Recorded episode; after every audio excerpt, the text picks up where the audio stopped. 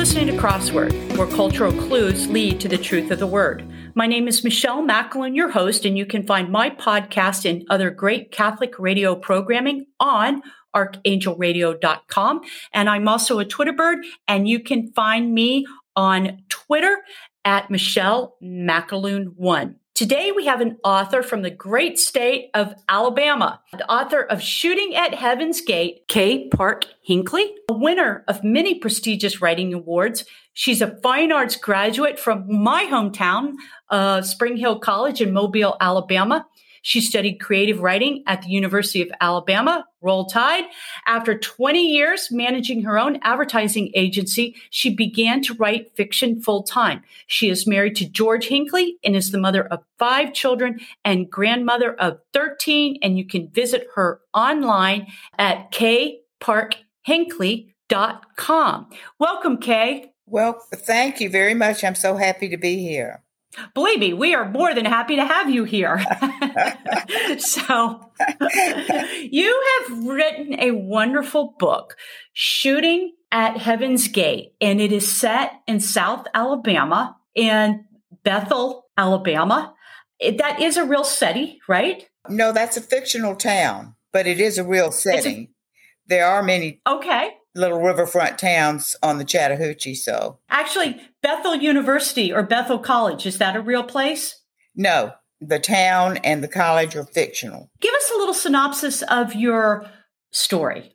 Okay, well, basically, if I were just going to put it in a paragraph, I would say that it's a story of sinners and saint saints set in that small riverfront town that was once such a bustling place that it was called Heaven's Gate by riverboat captains on the Chattahoochee.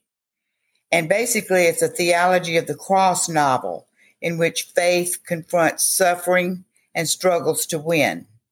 It, it has a number of characters in it, some good, some bad. It was interesting to me to find out why they acted as they did in the novel, even though I wrote it.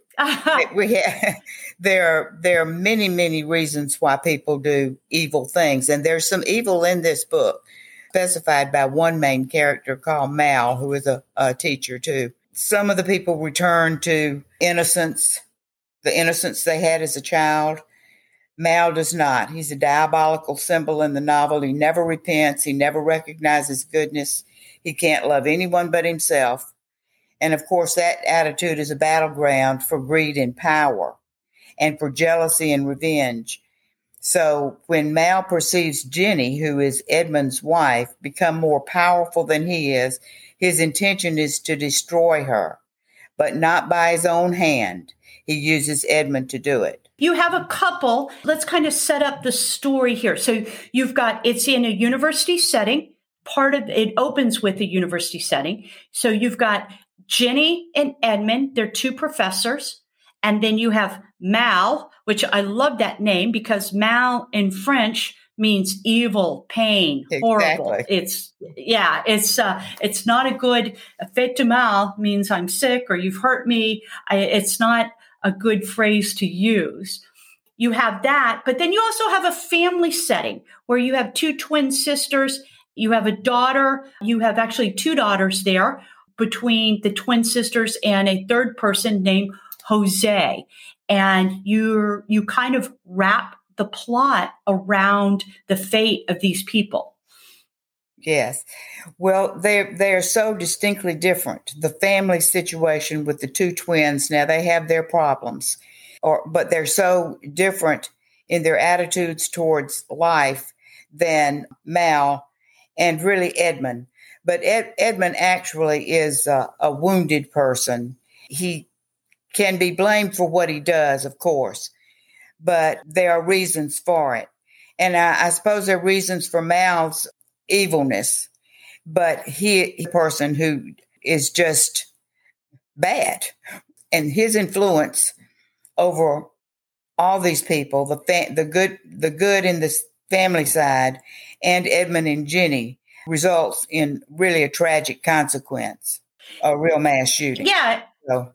Yes, and it's not hard to without giving it away. And I have to tell you, I did not read the last 25 pages of this novel because I have the worst reputation of giving novels away oh, on my podcast. I'm glad, so, I'm glad you didn't because it does have an interesting ending, and I won't give it away either. Okay, so I did not uh, because I purposely I've had I've had authors want to shoot me after these podcast interviews.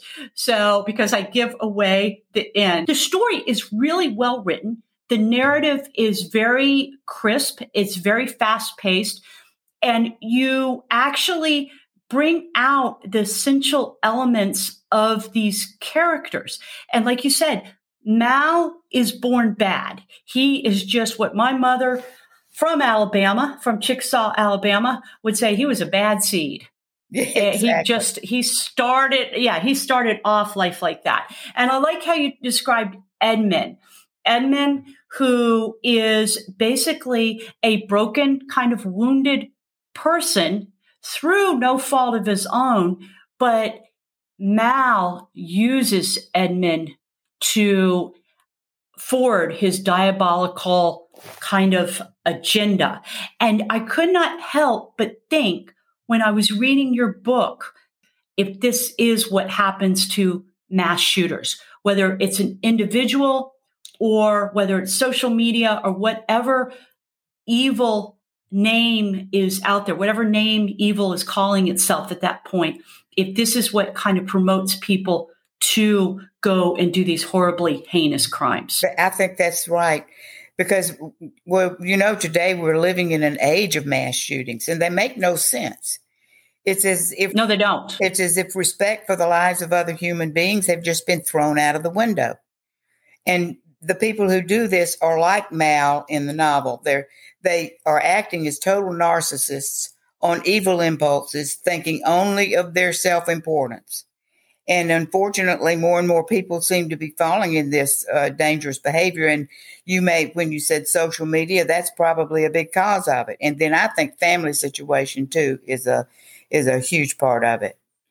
And of course, oh, absolutely, yeah, their behavior is the opposite of goodness, though, and that I wanted to show goodness in this novel too especially in Alma and Angelina and Jose, who have struggled with loss and suffering, and yet their faith sees them through.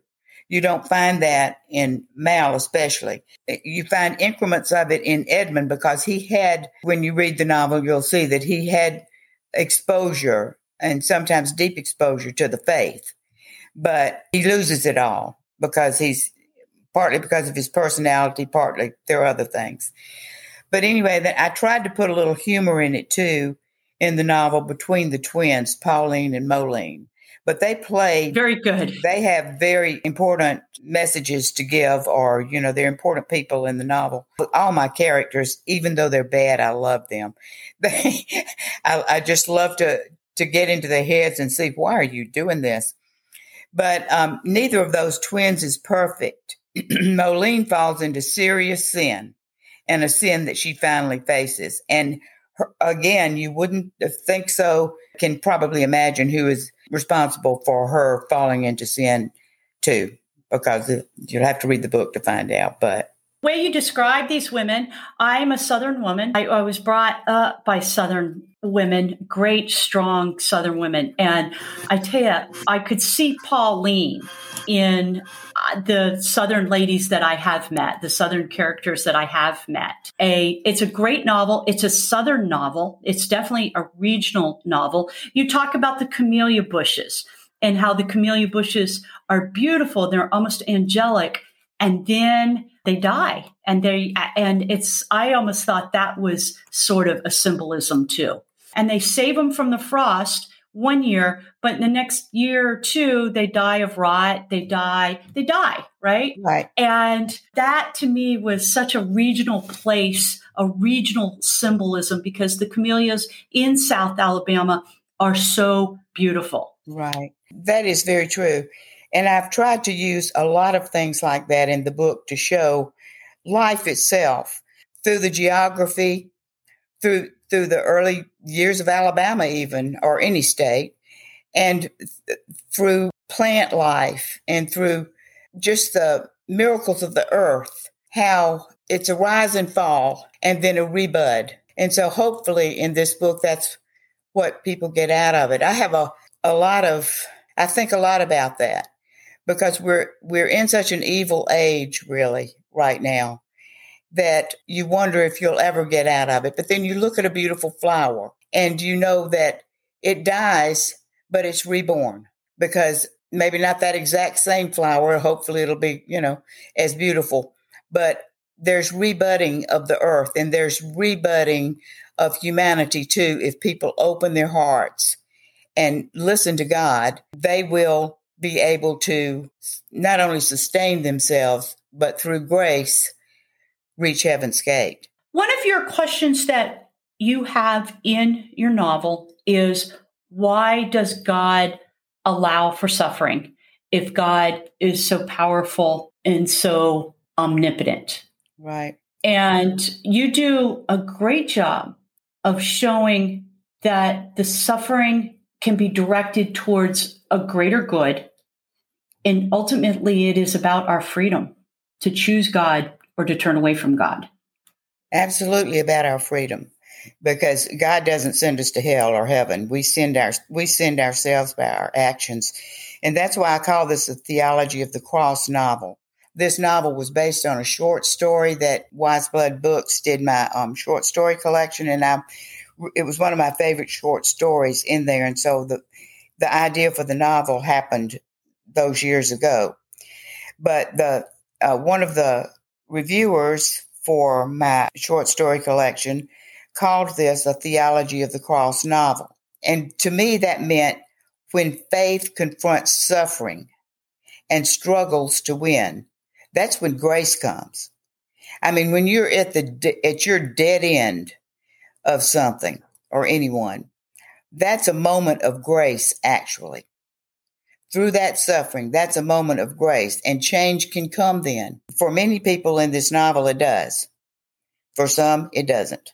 And that's true of life, I think. True. Some people are yeah, some people are going to choose to live by grace. They're going to sin. They're going to be redeemed but they're going to try to live by God's grace. They're going to try to live by God's mercy. But there's some people who actually, whether it's because of psychology or personality disorder, they are going to continually turn away from God. And I think it's very interesting that your main character is a Mal, is a psychologist at a university. Oh yeah. And I think that speaks volumes. I do it too. Speaks volumes. Yes. Yeah. Yeah. I, I just thought that was right on because psychology without the correct anthropology, uh, the understanding of the human being as a as created by God gets very dangerous. And you do a great job of showing what psychology looks like without the complete Christian understanding of the anthropological makeup of a human being. Well, thank you, Michelle, because that that I, I did want to show that because it's my belief too. I want to say one other thing about suffering because uh, a lot of people in the novel do suffer, but I don't think that it's a bad thing that God allows suffering. I mean, I think it is a way we get through heaven's gate, so to speak, because it is when we have to choose. We can just go with the crowd or the mass shooters or the riders or whatever like that, or we can patiently, not liking to suffer, but we can look in that suffering and see what is the good in it here. And you will find it. It's grace at the moment of when you think you're just destructed, but you're not.